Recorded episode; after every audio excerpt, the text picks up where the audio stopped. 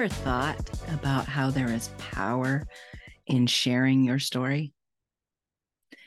Well, as the host of the Power of Investing in People podcast, I share my story and other people's stories all the time. In fact, I am celebrating this season nine as the 204th episode. I didn't even realize I had 200. I literally it bypassed. It went by so fast. I can't believe it's been four and a half years since I started this journey. And uh, it's been amazing. The guests that I've had have just been absolutely incredible. The team that I work with, with Heroes Media Group, have been nothing short of a blessing, really. I mean, truly honored to be connected to and being able to have the people that I've had on my show. It's been really, truly a blessing. And I know that out of those 204 episodes, I've continued to give you little snippets of my own story. And I have shared my story in other people's podcasts and realized I haven't really shared it for you, my audience. So buckle in, um, sit back, grab a cup of coffee or a cup of hot tea or or your favorite beverage and hopefully you're not driving. And if you are you know hopefully you're not drinking and driving but you're just enjoying. Hopefully it's a good story but it's my story and it's something that i like i said i haven't really shared the whole story with my audience and i think now is time. As i am recording today it is the end of may 2023 and it has been three years since i've lost my brother to COVID on Memorial Day of 2020. And I decided that I wanted to honor him by honoring me and by honoring my story and sharing it with you.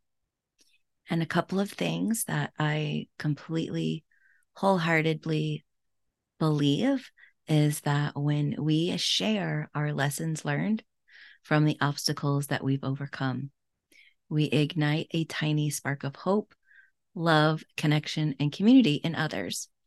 And when we ignite that spark, the whole world lights up. And that's the power of investing in people.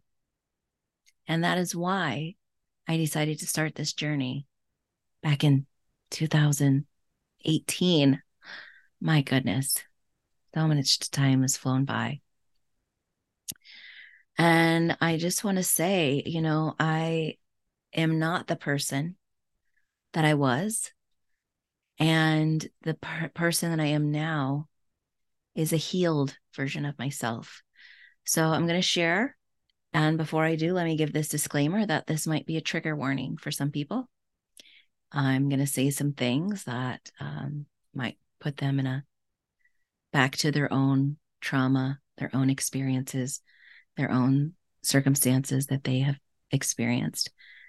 And i my my my goal is to not trigger anyone. My goal is to give you permission to heal permission to grow and most importantly permission to thrive. Because if i can overcome abuse addiction anger depression low self worth and being a bully and being bullied, then so can you. You can transform all of that trauma that you have been through and turn it into a treasure. And I know because if I can do it, then I know you can too. So let's start by saying about, uh, gosh, where do I want to start?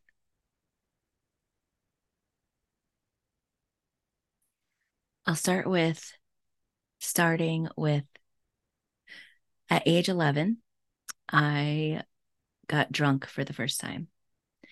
And it was my oldest brother's graduation party. We had a kegger. That was the Midwest thing to do. Is when people graduated, you had bought kegs and had everyone come over and celebrate. And that's kegs, K E G S, not cakes, C A K E S. So just to clarify.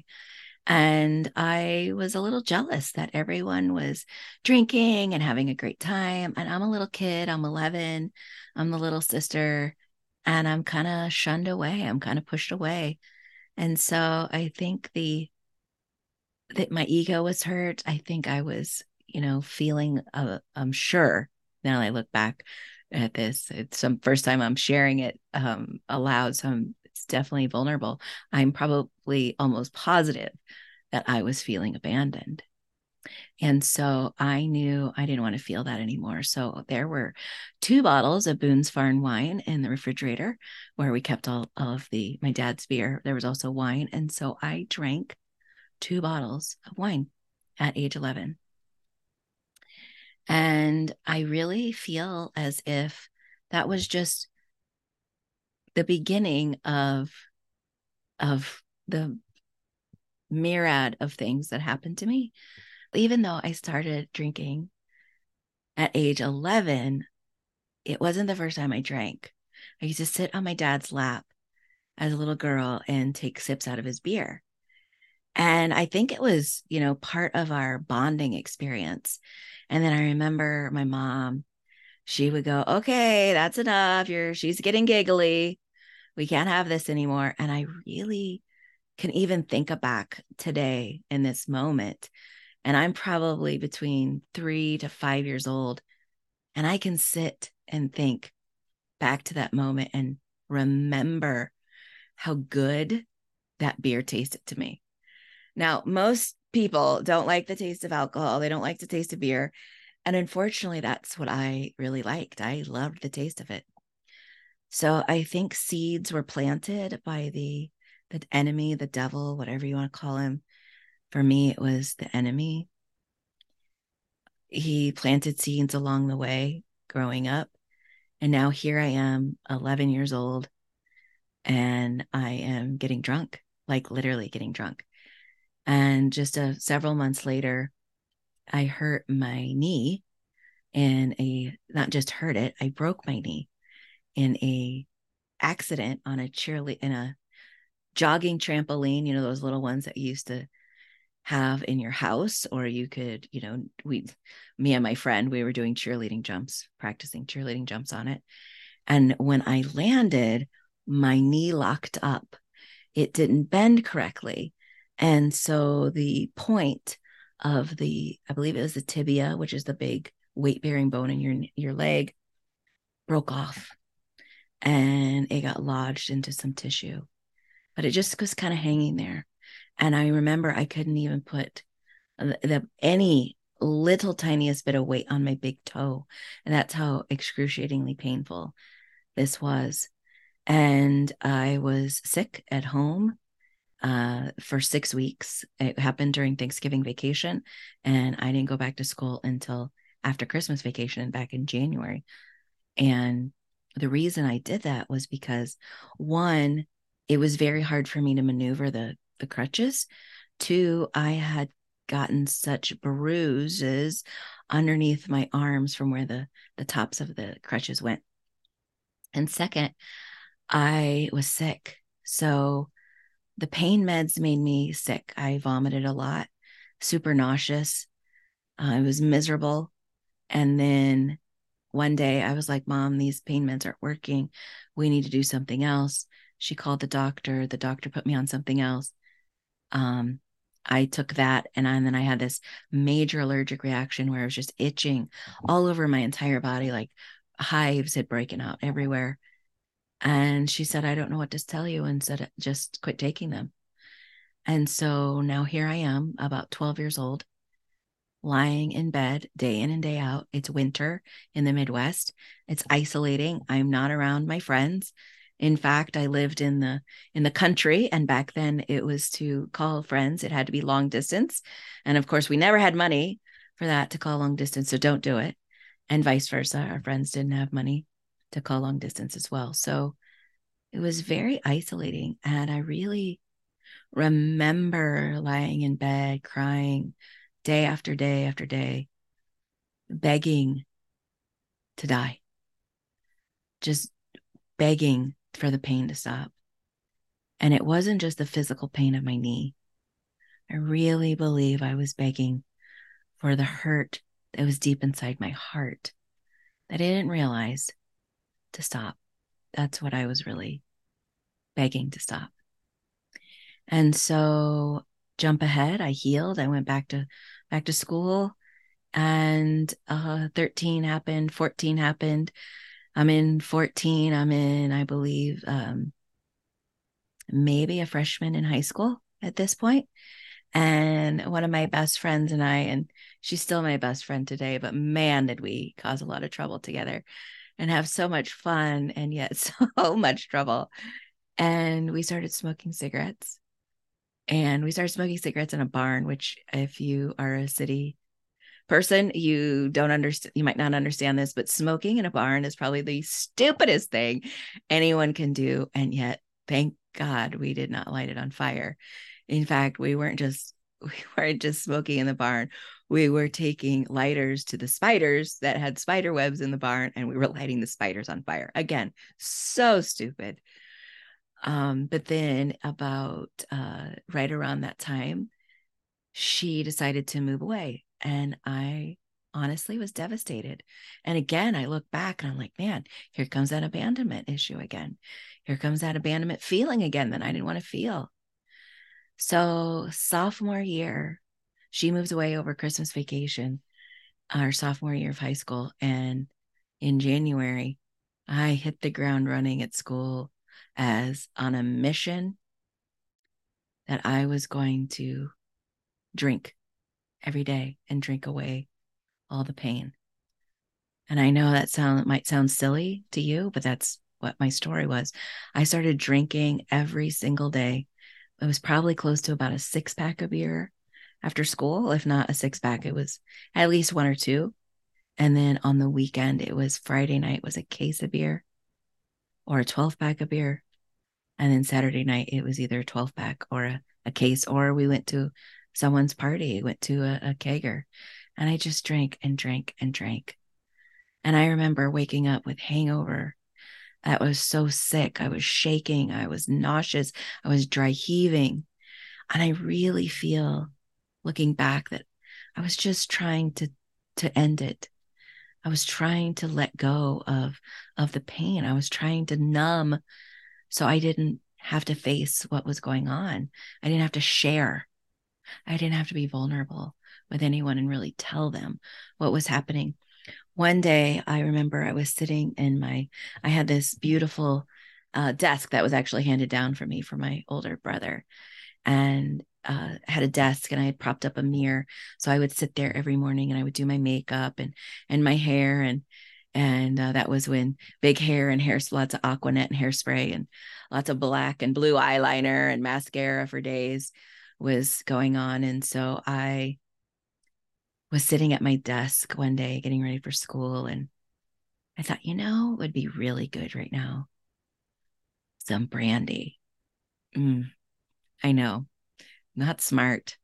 I never said i was smart during all of this time of my youth but i went snuck down to the to the cabinet where the brandy was and got a little poured some in a, in a coffee cup i believe went back to my room and i started to sip on that brandy while i put on my makeup. And and at one point i was just staring intently in the mirror at my own eyes and i just had this voice come to me and say just keep drinking and end it all. There's no reason to live anymore. Just keep on drinking. And I remember sitting back and I'm thinking, got it. Devil, got it. You you're talking to me. Okay.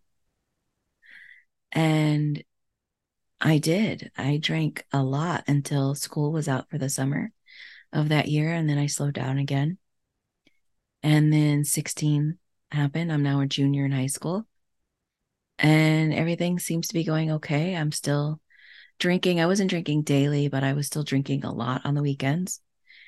And then in February, I had went to a party just had a few beers in my mind, just a few beers, and decided, okay, it's time to go home. And I thought, you know what?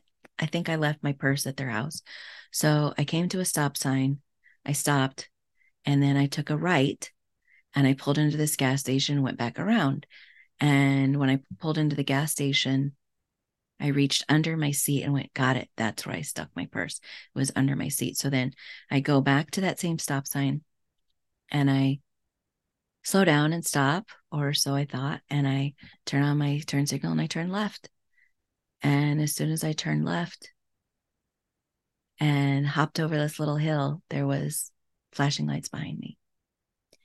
And I was terrified because I thought, oh my God, I am screwed. Here I've been drinking. What are they going to do? Blah, blah, blah. Um, long story short, I got arrested for a DUI. Um, the sad part was is that my dad was his birthday, and so he, him and my mom had been out celebrating, so he had been drinking as well, and he had to come and pick me up from the the police station. In fact, he didn't just pick me up from the police station; he met me on they met me and the police on the side of the road so he could drive my car. And i rode in the back of the police car to the police station and i'm literally just sitting there thinking praying i hope that he doesn't have to have a breathalyzer i don't know how much he drank i don't know what their circumstances was but i just thought oh my god i hope he's okay enough to drive and so i got my went to the police station i got my rights read to me I had um, my fingertips printed, you know, fingerprints done. And we got in the car and drove home. And he didn't speak to me. And my dad was a yeller. He was boiling mad most of the time. That's the only emotion that I ever saw him show until later in life. I never knew what love looked like from him. And so to not have him yell at me on the whole way home was completely terrifying and unnerving. And I was just confused like, this is not his normal self. And so we go to bed, or I go to bed, and the next morning I get up and it like the soberest moment I've ever had in my life.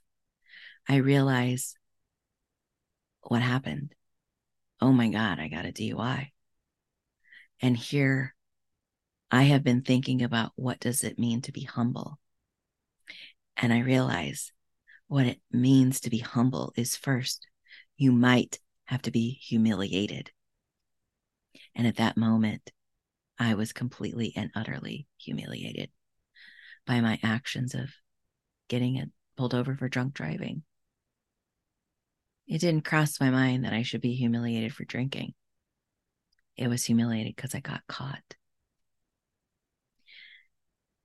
And I decided at that moment, I said, you know what, God?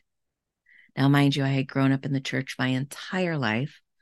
I had always pretty much gone to Sunday school every Sunday. Um, if not, it was a rare occasion because our parents made us go. And so I was a believer. And at that moment, at 16 years old, I said to God, you know, I get it. I've screwed up my life.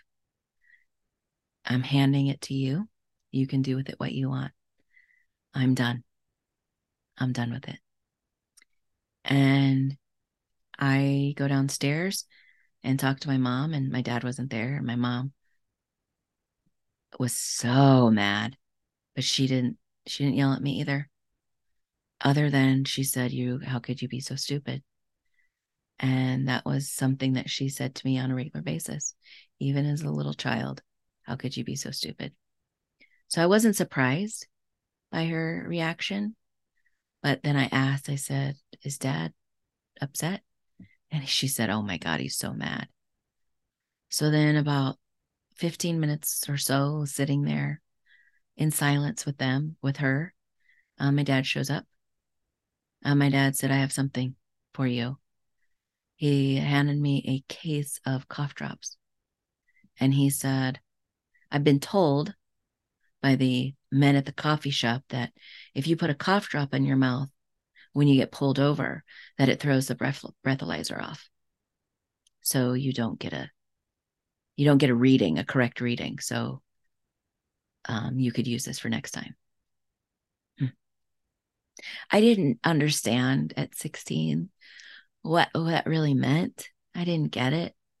It wasn't until I was in my 30s when I was reading the book Boundaries that my parents didn't even know how to parent. They didn't know how to nurture. They didn't understand that what discipline was in in that kind of way. They didn't understand that, you know, maybe they should have asked me why I was drinking in the first place. And instead they didn't. They never addressed that. Not once. They addressed in case you get pulled over again. Here's some cough drops.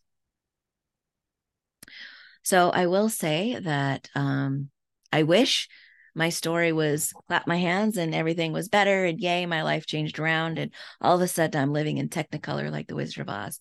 That's not the case at all. it never is. It was just another seed that was planted, right? Another step.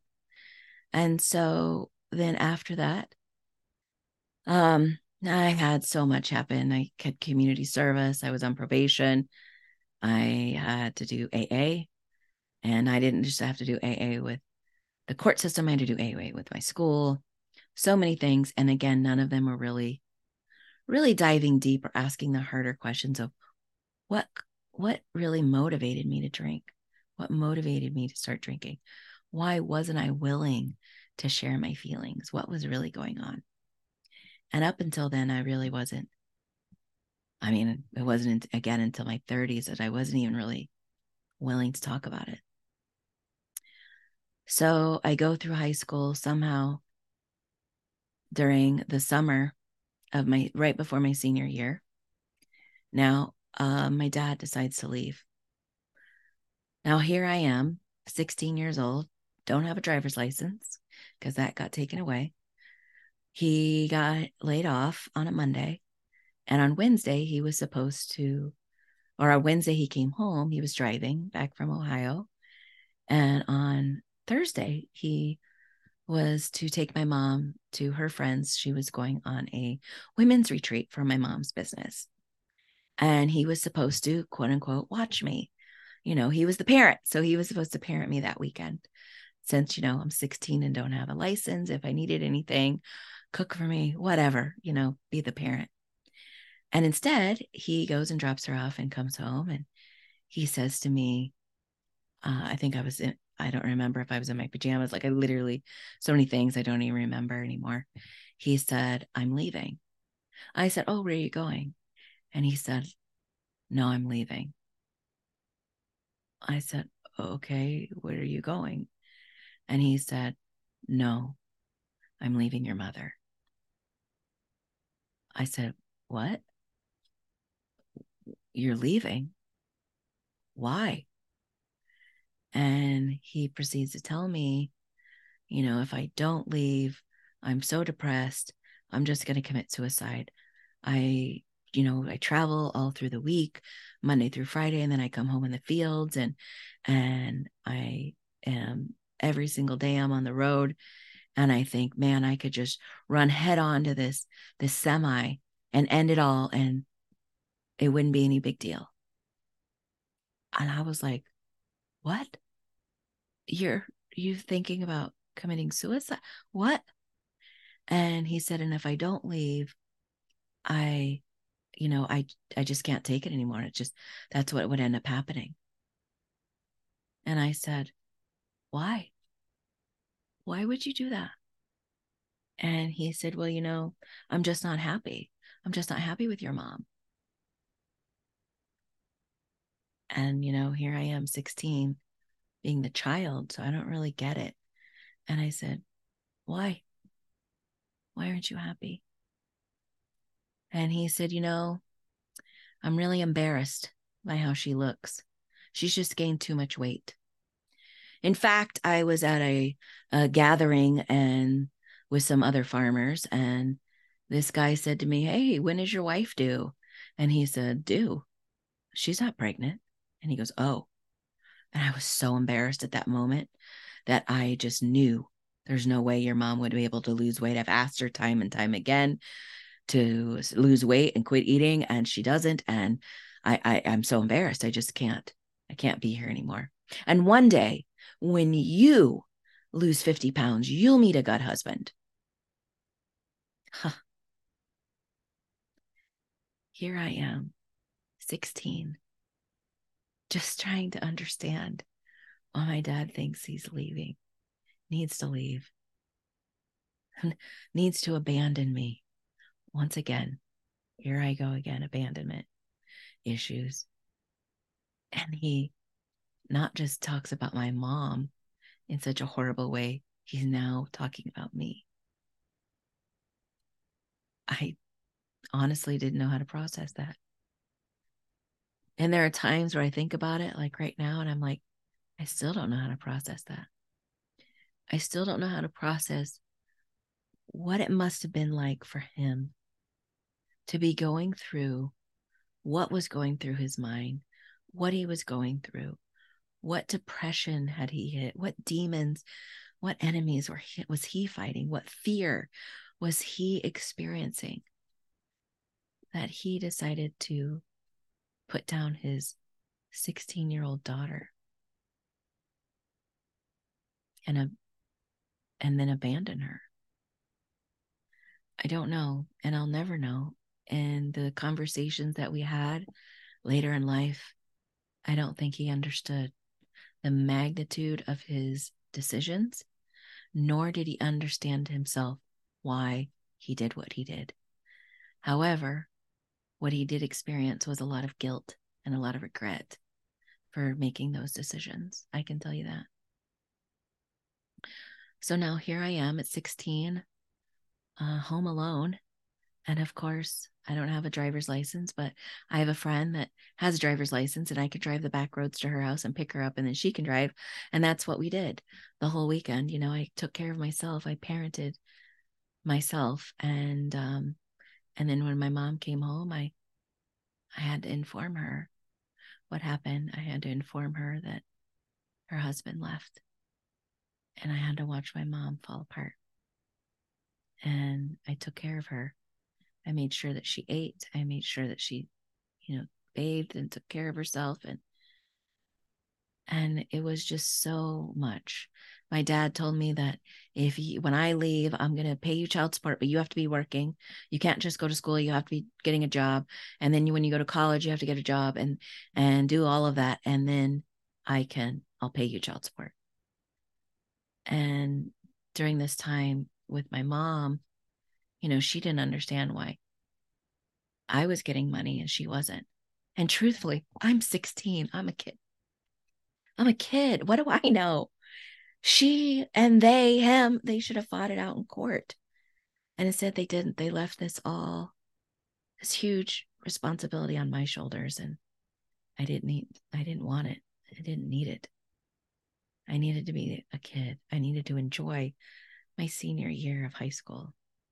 And instead, I spent most of it in tears, most of it take care of my mom. I did not drink as much. I did slow down even more um, and focused on my studies. And somehow, miraculously, maybe the teachers felt sorry for me because they knew what happened. It was a small town. I graduated with a 4.0. I graduated with honors my senior year. Got scholarships to go to a community college at the time I was like kind of lost.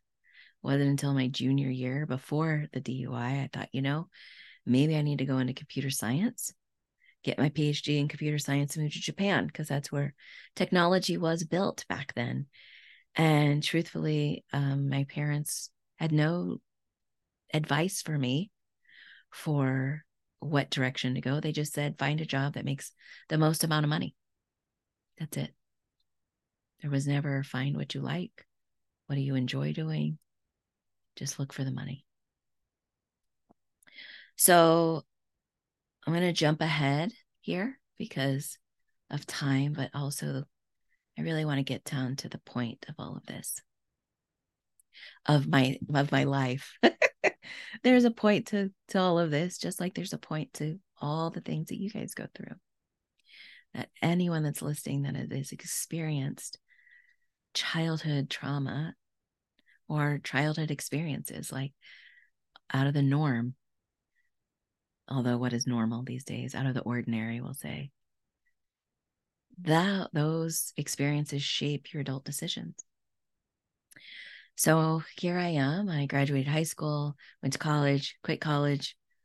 My dad said you're more than welcome to move here. We found that he had moved to a, a bigger city about four hours away.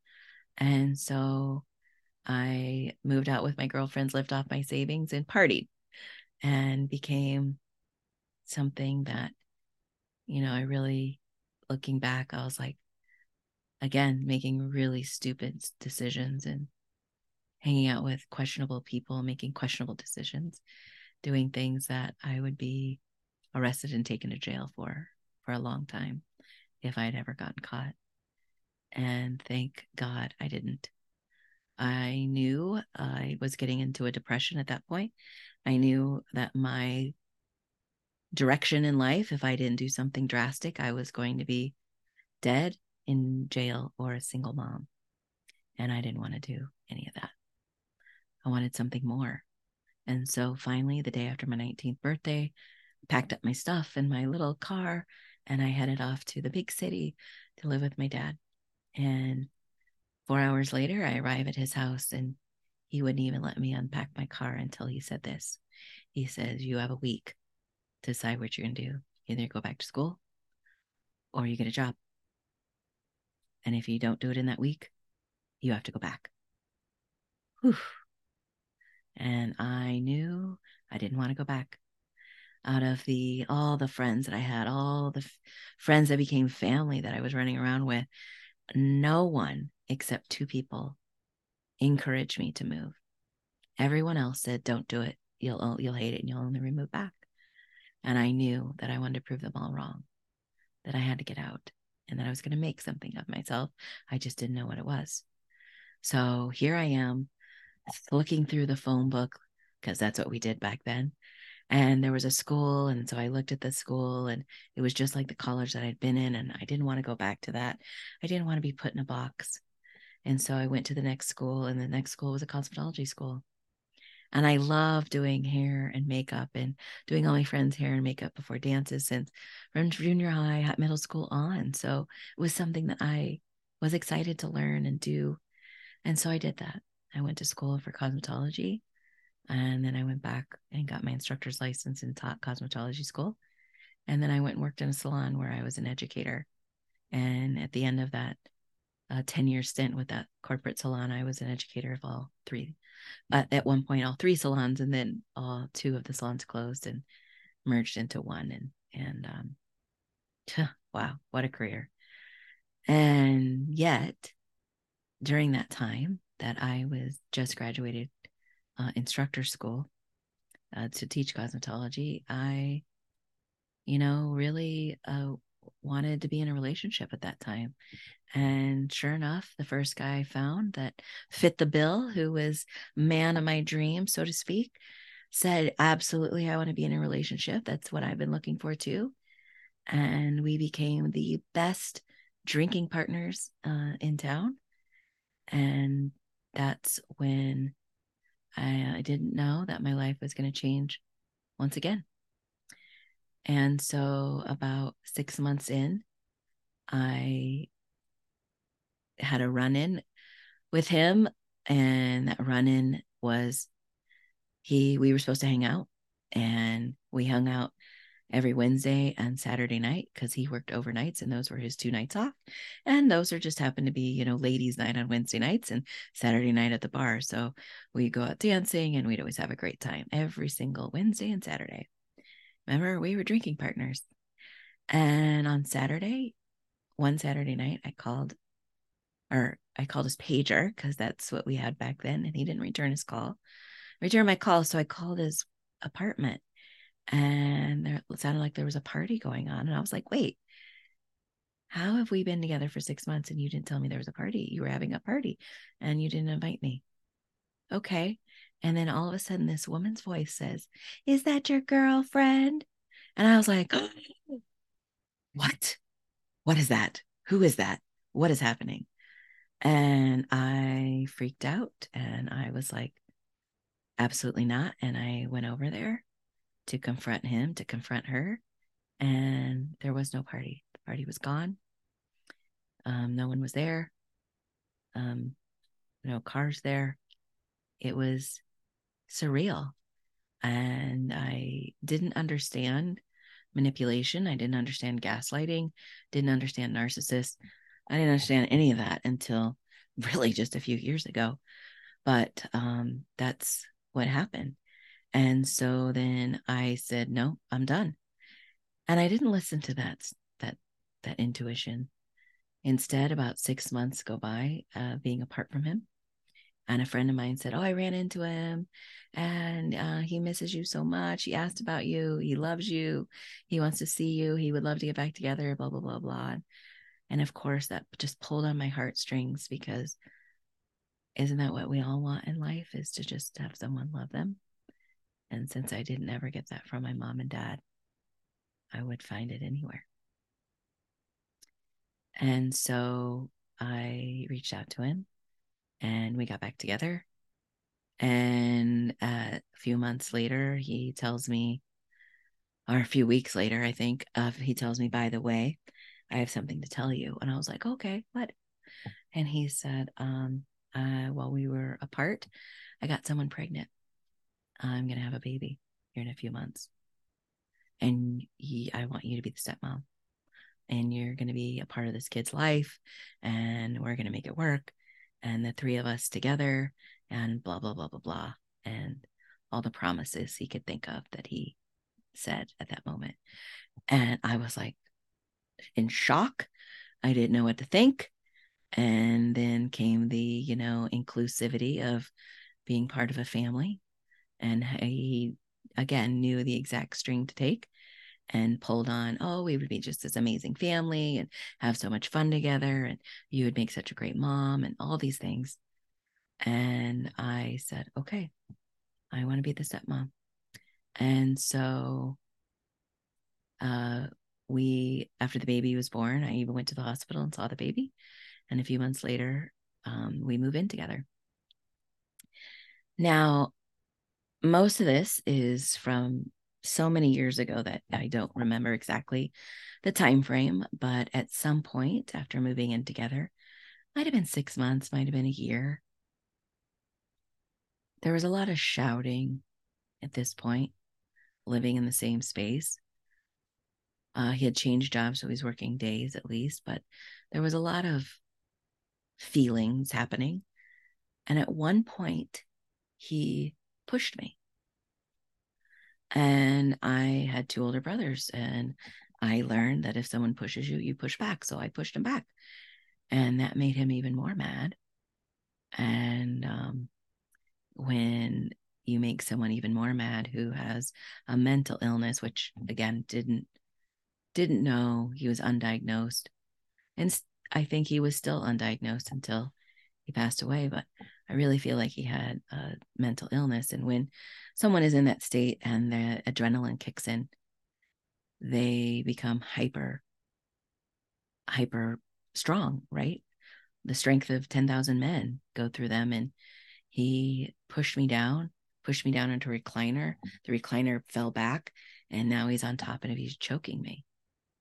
And I was like, what what you're choking like what, what is this what did i do? How could i what did i say that would make you do this to me? It's never think about him. And interestingly enough i learned that um, over the years i've learned from my healing process is that when people lie to you in the beginning they'll use little little tiny lies little white lies if you will to not because they are um, a compulsive liar even though they are. What they're really doing is priming you. They're testing you. They're seeing if you'll forgive them and seeing what they can get away with. Because I forgave him for the little white lies of he lied about his age, he lied about his job. He lied about where what car he had. He would always drive his his sister's really nice sports car and play it off like it was his.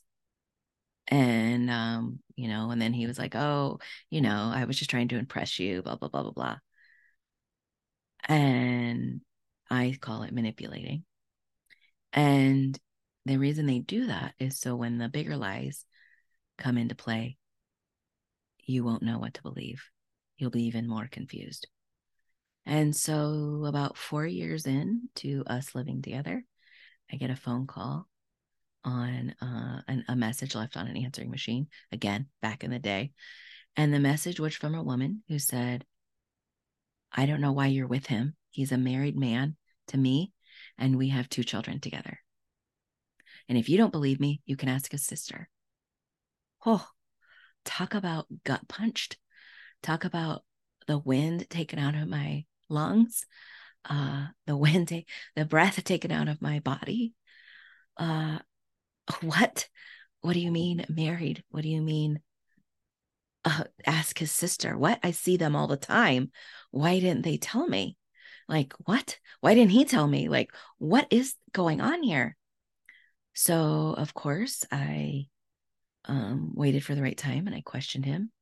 And I believe uh, he tried to choke me again. And then at some point, police were called.